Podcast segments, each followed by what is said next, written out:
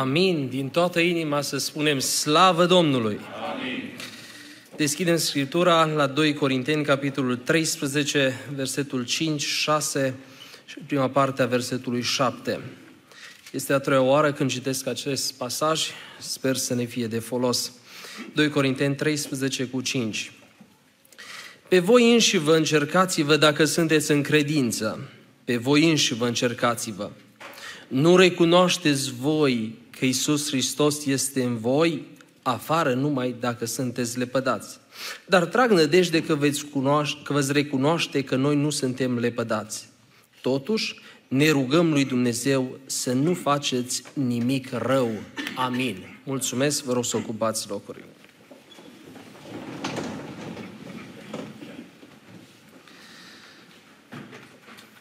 Binecuvântat să fie Domnul, care ne-a sprijinit pe fiecare și din nou suntem strânși în jurul cuvântului Său. Dumnezeu să ne dăruiască inimi bune ca să primim cuvântul Lui. Amin. Așa cum am spus, este a treia oară când poposesc în jurul temei autoevaluării. Dacă tinerii pot să afișeze ceea ce am pregătit. Am început uh, în luna septembrie plecând de la această meditație. Acolo este versetul 5, nu 6. Când cuvântul lui Dumnezeu ne provoacă să ne autoevaluăm, să ne cercetăm pe noi înșine și să vedem dacă suntem sau nu în credință. Pentru prima dată ne-am uitat și am văzut necesitatea autoevaluării a cercetării de sine. Cu acea ocazie am subliniat patru lucruri, patru motive pentru care este necesar să ne autoevaluăm dacă avem credința mântuitoare. Și am spus atunci că este importantă fundația, pentru că fundația susține totul. Este important să știm că forma poate să înșele, este important să știm că sufletul este capabil de multe înșelătorii. Este important să știm că satana nu renunță cât trăim pe pământul acesta. Tot cu acea ocazie am subliniat câteva beneficii pe care le aduce autoevaluarea. În primul rând este pocăința, adică atunci când te cercetezi, ai șansa să te pocăiești dacă nu ești într-o stare bună. Al doilea beneficiu este corectarea. S-ar putea în mare măsură să fie bine, dar unele aspecte să trebuiască să fie modelate. Și atunci când te autoevaluezi, ai șansa aceasta la corectare. Și al treilea beneficiu este o expunere minimă cu un rezultat maxim, adică este vorba despre o cercetare pe care credinciosul și-o face el cu Dumnezeu, nu în fața lumii. Apoi am făcut un pas mai departe, în urmă cu trei săptămâni. Am parcurs o listă de lucruri care sunt necesare, dar nu suficiente. Adică lucruri care nu dovedesc nimic, nu dovedesc existența credinței mântuitoare. Și am spus atunci șapte lucruri.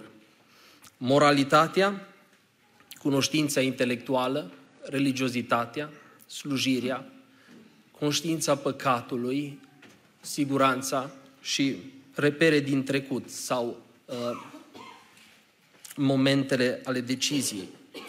Toate aceste lucruri sunt lucruri bune, necesare, dar nu suficiente. Pentru că putem considera uneori argumente, lucruri care nu dovedesc nimic dar autoevaluarea implică mai mult de atât. De data aceasta, mesajul pe care vreau să-l împărtășesc vine ca un răspuns final la întrebarea de la care am plecat. Cum trebuie noi să ne autoevaluăm? Care sunt criteriile după care un credincios se cercetează, se autoevaluează dacă este sau nu în credință? Întâi aș vrea să fac trei mențiuni. La orice curs de omiletică, ești învățat să eviți greșeala de a crea așteptări prea mari, nerealiste. Sunt conștient că există posibilitatea să fi creat în dumneavoastră așteptări mai mari cu mesajele anterioare care s-au când m-am bucurat de liniște și de interesul dumneavoastră. Dar și în seara aceasta, cu această ocazie binecuvântată, trebuie să înțelegem fiecare că nu trebuie să vă uitați la mine, ci trebuie să ne uităm la Dumnezeu. El este acela care ne vorbește, Duhul Său ne atinge inimile și ne ajută să mergem pe cărarea cea bună.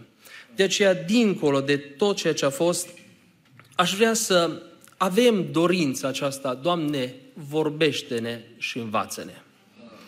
A doua mențiune, dincolo de teorie, dincolo de procesul acesta teoretic, de cuvintele pe care le înșir, în autoevaluare este vitală sinceritatea. Sinceritatea de care eu, în dreptul meu, sunt responsabil și dumneata, oricare ai fi, în dreptul dumitale, ești responsabil. Sinceritatea înseamnă să abordezi problema în profunzime și ținând cu toată puterea la adevăr. În profunzime cercetare, nu la suprafață și rostind adevărul din inimă. Dumnezeu să ne ajute. Și cea de-a treia mențiune, fiecare criteriu pe care îl voi prezenta în seara aceasta trebuie să constituie pentru noi o dorință arzătoare și o rugăciune înaintea lui Dumnezeu. Sunt mai multe lucruri, o să le trec rapid, dar în dreptul fiecăruia putem să spunem, Doamne, aici sunt eu și te rog, binecuvântă-mă. Doamne, așa ar trebui, dar nu reușesc și te rog, dăm putere. Doamne, eu sunt pe pământ, Tu ești în ceruri. Ajută-mă, Doamne, ca să am parte de Tine și de sprijinul Tău. Și Dumnezeu să ne ajute. Așadar, parcurgem în seara aceasta criterii care dovedesc că avem credința mântuitoare. Primul criteriu este acesta. Dragostea pentru Dumnezeu. Marcu 12 cu 30 spune așa. Să iubești pe Domnul Dumnezeul tău cu toată inima ta, cu tot sufletul tău, cu tot cugetul tău și cu toată puterea ta. Iată porunca din tăi. Dragostea pentru Dumnezeu este lucru care definește dacă am sau nu am credința mântuitoare. Adică Dumnezeu trebuie să fie prima și cea mai mare dintre iubirile sufletului născut din nou. Dumnezeu trebuie să reprezinte ființa de care sufletul meu să fie îndrăgostit, de care sufletul meu să nu poată trăi, fără de care sufletul meu să nu poată înainta. Dumnezeu trebuie să fie persoana care să ocupe dragostea din tâi și cea mai mare a ființei mele. Dumnezeu să ne binecuvinteze. Întrebarea pe care o pun, îl iubești pe Dumnezeu pentru ceea ce este sau pentru ceea ce îți oferă? Ai o dragoste de interes sau îl iubești pe Dumnezeu pentru ceea ce este El? Ești fascinat de natura Lui, un Dumnezeu omniprezent un Dumnezeu atotputernic, atotștiutor, un Dumnezeu infinit, un Dumnezeu veșnic, un Dumnezeu sfânt, un Dumnezeu care are o împărăție, care o dă cu mână largă, un Dumnezeu care are o voie sfântă, care vrea să se transpună în viața noastră. Îl iubim pe Dumnezeu pentru ceea ce este El? Îl iubești pe Dumnezeu pentru că este Dumnezeu? Sau îl iubești pe Dumnezeu numai pentru ceea ce ți-a dat? Numai pentru ceea ce a făcut. Da, trebuie să facem un inventar al binecuvântărilor, să ne aducem aminte de binefacerile Domnului, dar noi trebuie să-L iubim pe Dumnezeu, pentru că El este Dumnezeu. Nimeni nu-i ca El, glorie Lui. Adevărata credință mântuitoare se vede din dragostea noastră pentru Dumnezeu. Arde în inima noastră dragostea pentru El, pentru ființa Lui. Dumnezeu să ne ajute. Amin. Al doilea lucru.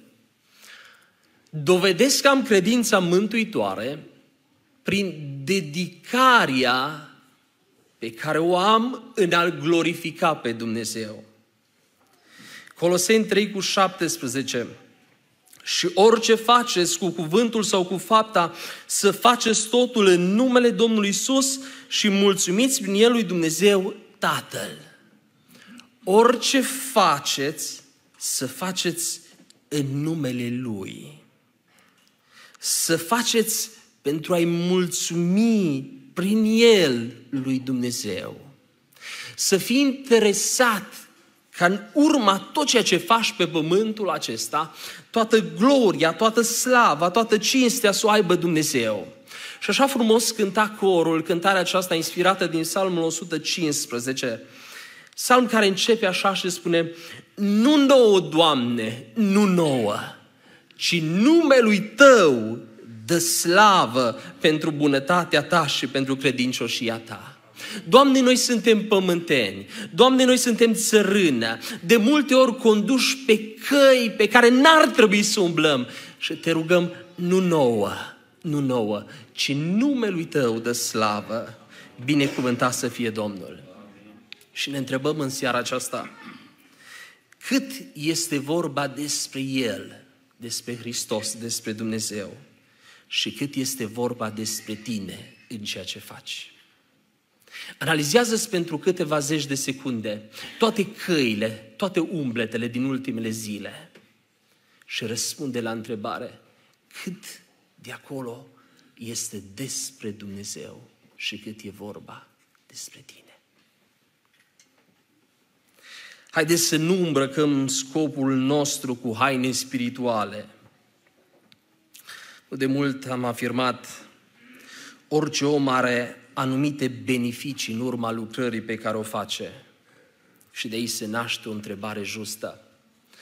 Urmăresc, urmărești beneficiile sau vrei cu adevărat ca Dumnezeu să fie onorat? În lucrarea pe care o faci, urmărești beneficiile sau te interesează ca toată gloria, toată slava să fie a Lui? Adevărata credință mântuitoare ne face să fim în totalitate dedicați în a glorifica pe Dumnezeu. Să nu luăm din slava Domnului, ci să-i dăm Lui și să spunem din toată inima, toată slava să fie a lui Dumnezeu. Amin. Cel de-al treilea criteriu este adevărata smerenie. Dovedim că avem noi credința mântuitoare dacă avem o smerenie adevărată. Iacov 4, versetul 6 și 7 spune așa. De aceea zice Scriptura, Dumnezeu stă împotriva celor mândri, dar dă har celor smeriți. Și prima parte a versetului 7, supuneți-vă dar lui Dumnezeu. Adică aceia care se leapă de desine, își iau crucea ca să-L urmeze pe Hristos, vin înaintea Lui nu cu pretenții, ci vin înaintea Lui cu un duh frânt și plin de pocăință. Și se supun lui Dumnezeu, pentru că Dumnezeu este acel care dă har celor smeriți. Adică viața de credință are de a face cu o smerenie adevărată, cu o smerenie profundă, autentică. Pentru că acolo este Dumnezeu și acolo este revărsare de har, unde omul se smerește cu adevărat. Te lauzi cu împlinirile tale spirituale? te lauzi cu realizările tale, te lauzi cu capacitățile tale pe care le manifesti, le arăți în lucrarea pe care o faci. E vremea în care toți acei care se smeresc înaintea celui preanalt capătă har. Binecuvântat să fie Domnul. Adevărata credință mântuitoare ne ajută să fim smeriți și să nu luăm din slava celui preanalt. Nu omul, ci Dumnezeu. Și orice slujitor și orice credincios merit știe să se dea la o parte ca fața lui să strălucească ca numele Lui să se vadă, ca numele Lui să fie proclamat între oameni. Nouă ni se cade smerenia și a lui Dumnezeu toată slava, binecuvântat să fie El. Cel de-al patrulea criteriu este ascultarea de Dumnezeu. Ascultarea dovedește că avem credința mântuitoare în inimă.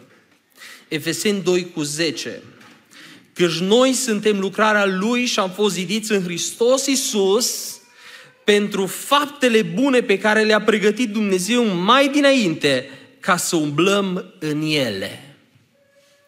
Noi suntem lucrarea Lui, dar Dumnezeu a pregătit mai dinainte fapte bune ca să umblăm în ele. Atunci, ceea ce ni se cere este ascultare. Și ascultarea dovedește că sunt pe calea mântuirii. Și ascultarea dovedește că l-am pe Dumnezeu în inimă și îmi pasă de voia Lui, și îmi pasă de cerința Lui, și îmi pasă de planul Lui, făcut mai dinainte, și vreau să-i dau onoare ascultând de El, umblând în faptele bune pe care le-a pregătit mai dinainte. Noi suntem mântuiți pentru ascultarea credinței. Adică credința te face să asculți voia lui Dumnezeu și să pășești cu încredere în voia lui Dumnezeu. Binecuvântat să fie El.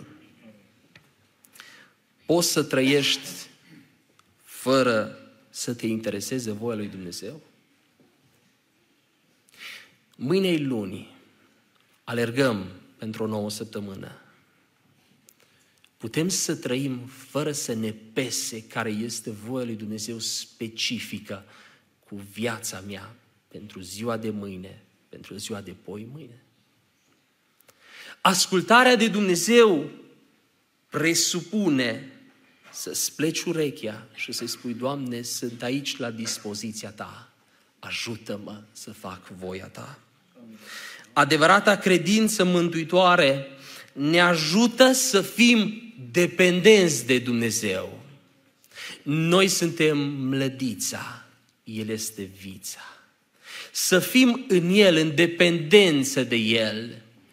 Fără de El nu putem să facem nimic. Binecuvântat să fie El.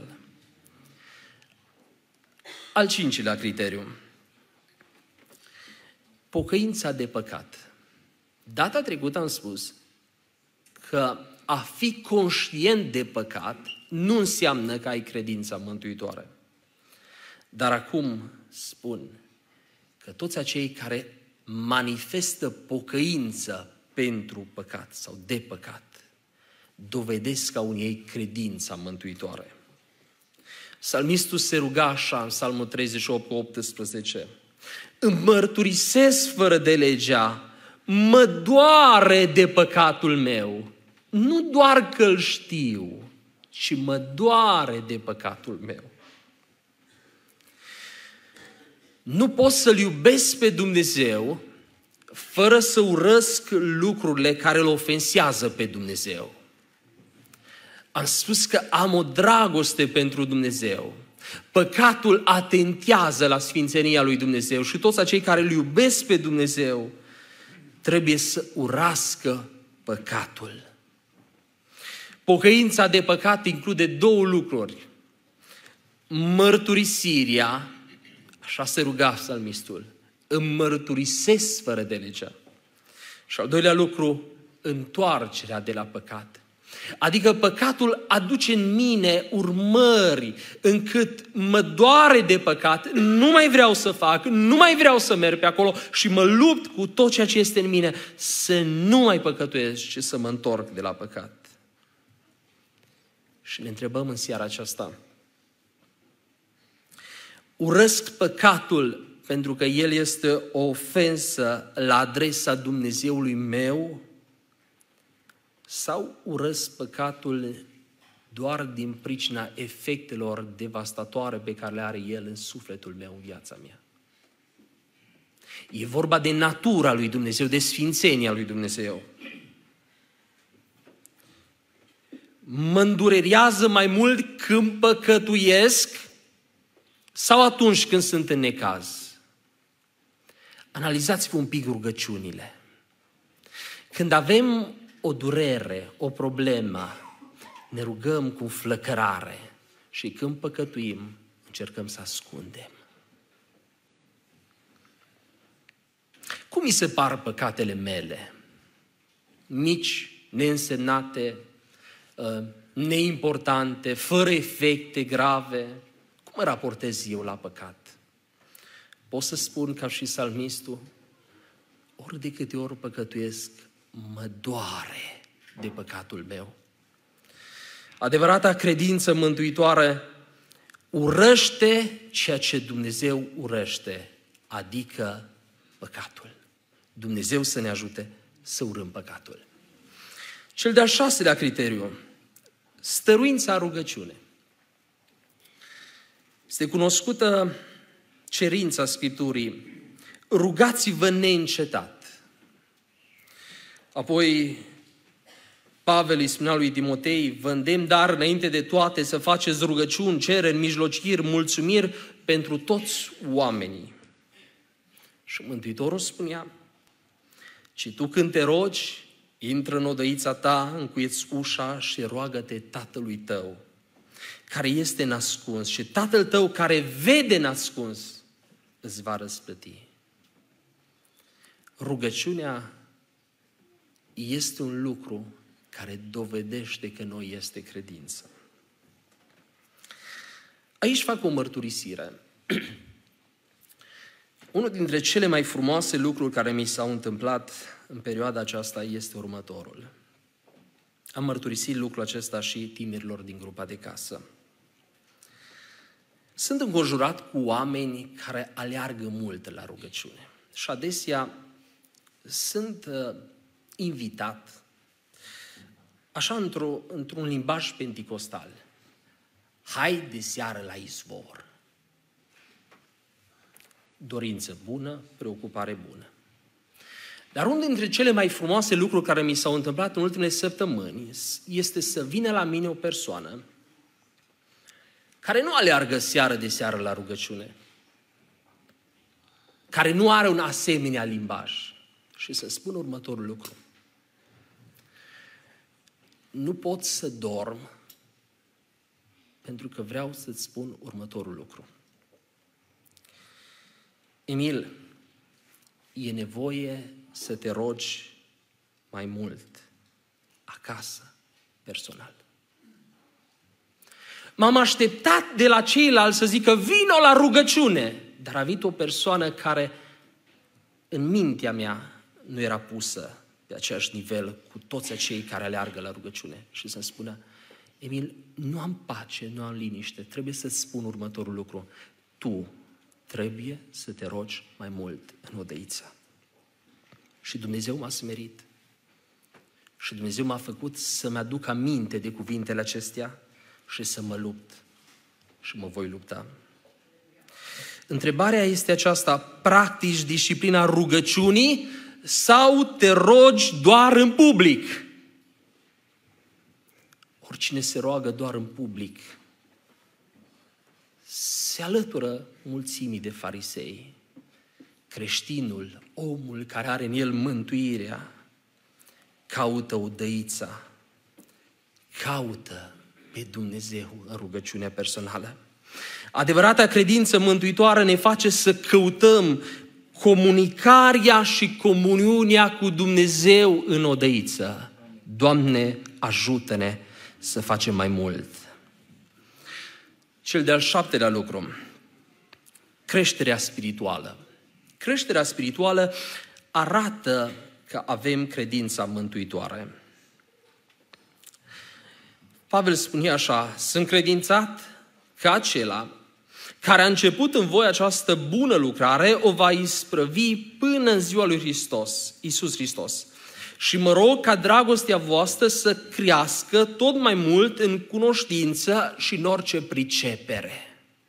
Adică să nu aveți o viață liniară, ci să cunoașteți o creștere, pentru că Dumnezeu a început lucrarea și El este capabil să vă dea puterea să ajungeți la capăt.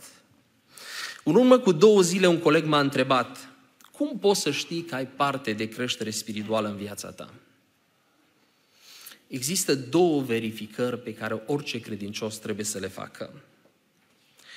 Unu, ca să fii conștient că ai un progres, ai parte de o creștere spirituală, trebuie să sesizezi o scădere a frecvenței păcatului din viața ta. Și cel de-al doilea lucru, trebuie să sesizezi o mărire a standardului despre neprihănire și despre umblarea cu Dumnezeu. Să înțelegi că viața cu Dumnezeu este un proces continuu și cât ești viu, trebuie să fii în creștere. Adică să păcătuiești tot mai puțin, tot mai rar, tot mai neînsemnat și să ai în minte tot mai mare, tot mai frumos standardul sfințeniei lui Dumnezeu și să umbli după acest standard. Este o cântare care ne întreabă, te ridici sau cobori? Te ridici sau cobor pe drumul vieții tale? Ai parte de creștere spirituală sau știe Domnul? Adevărata credință mântuitoare ne conduce pe o cale a progresului. Credința mântuitoare ne face să înaintăm urcând spre Domnul. Cel de optelea criteriu este acesta. O dragoste lipsită de egoism. O dragoste lipsită de egoism dovedește credința mântuitoare din inima noastră. Nu iubiți lumea, nici lucrurile din lume. Uh, cer scuze. Prea 1 Ioan 4 cu 11. Prea iubiților, dacă astfel ne-a iubit Dumnezeu pe noi, trebuie să ne iubim și noi unii pe alții. Și Petru spunea așa, cu Evlavia trebuie să avem în vedere dragostea de frați și cu dragostea de frați iubirea de oameni. Adică îl iubim pe Dumnezeu, dar iubim și pe cei din jur, ca răspuns la dragostea pe care El ne-a arătat-o. Din pricina dragostei Lui, care și-a arătat față de noi, suntem gata să iubim pe cei de lângă noi. Și întreb în seara aceasta, e loc și pentru alții în inima ta? E loc și pentru alții în inima ta? Adevărata credință mântuitoare se vede în ucenicii care iubesc ca Domnul lor. Credința mântuitoare se vede în oamenii care transmit mai departe dragostea lui Dumnezeu. Dumnezeu să ne ajute. Al nouălea criteriu și ultimul. Separarea de lume. 1 Ioan 2 cu 15. Nu iubiți lumea, nici lucrurile din lume. Dacă iubește cineva lumea, dragostea Tatălui nu este în el. Și cunoaștem acest verset și de multe ori a fost citit. 1 Corinteni 2 cu 12 spune așa, și noi n-am primit Duhul lumii, ci Duhul care vine de la Dumnezeu. Adică un credincios, un om mântuit, trebuie să trăiască în lume, dar separat de lume. Pentru că în el este Duhul lui Dumnezeu, care nu este asemenea Duhului lumii, ci este Duhul cel Sfânt, care ne îndeamnă la sfințenie. Dumnezeu să ne ajute. Întrebarea, Ai o relație de prietenie cu lumea? Fă următorul exercițiu, personifică lumea cu tot ce înseamnă ea și întreabă-te cum te raportezi la lume. Glumești cu ea, râzi cu ea, te interesează, asculți sfaturile ei. Care este atitudinea față de lume? Adevărata credință mântuitoare se vede în atitudinea noastră față de lumea în care trăim. Nu trebuie să fim fanatici, dar trebuie să trăim în lumea aceasta, arătând că suntem cetățeni a unei lumi viitoare. Dumnezeu să ne ajute. Mă apropii de încheiere. Noi eșuăm uneori în aceste domenii, dar toate aceste lucruri rămân lucruri care dau direcție vieții noastre. Am înșirat nouă lucruri, prea multe ca să le țineți minte, prea frumoase ca să nu le băgăm în seamă. Și voi încheia rostind nouă fraze scurte care să repete fiecare punct. Și m-aș bucura dacă ați fi în același gând cu mine și după fiecare să înălțăm un amin înaintea lui Dumnezeu. Adică fiecare trebuie să fie o hotărâre a inimii și o rugăciune înaintea celui preanalt. Și să-i spunem, Doamne, ascultă-ne. Primele patru au de-a face cu relația noastră cu Dumnezeu, următoarele trei au de-a face cu strădania noastră și următoarele două au de-a face cu relația noastră cu ceilalți. Dar în seara aceasta, pentru că am văzut aceste nouă lucruri, formulăm următoarele lucruri, rugăciuni înaintea lui Dumnezeu. Îl iubim pe Dumnezeu și vrem să-L iubim mai mult. Amin. Suntem dedicați glorie lui Dumnezeu și ne vom lupta pentru aceasta. Amin. Avem o smerenie autentică și o vom amplifica. Amin. Ascultăm de Dumnezeu și vrem să-L ascultăm mereu. Amin. Urâm păcatul și vrem să-L urâm mai mult. Amin. Avem o viață de rugăciune personală, privată și ne vom lupta să o avem mereu. Amin. Căutăm să creștem spiritual umblând cu Dumnezeu mai mult și păcătuind mai rar. Amin. Avem pentru cei din jur o dragoste care vine de la Dumnezeu și o vom avea mereu. Amin. Vrem să fim separați de lumea aceasta mereu și mereu aproape de Domnul nostru. Amin. Dumnezeu să ne binecuvinteze. Amin.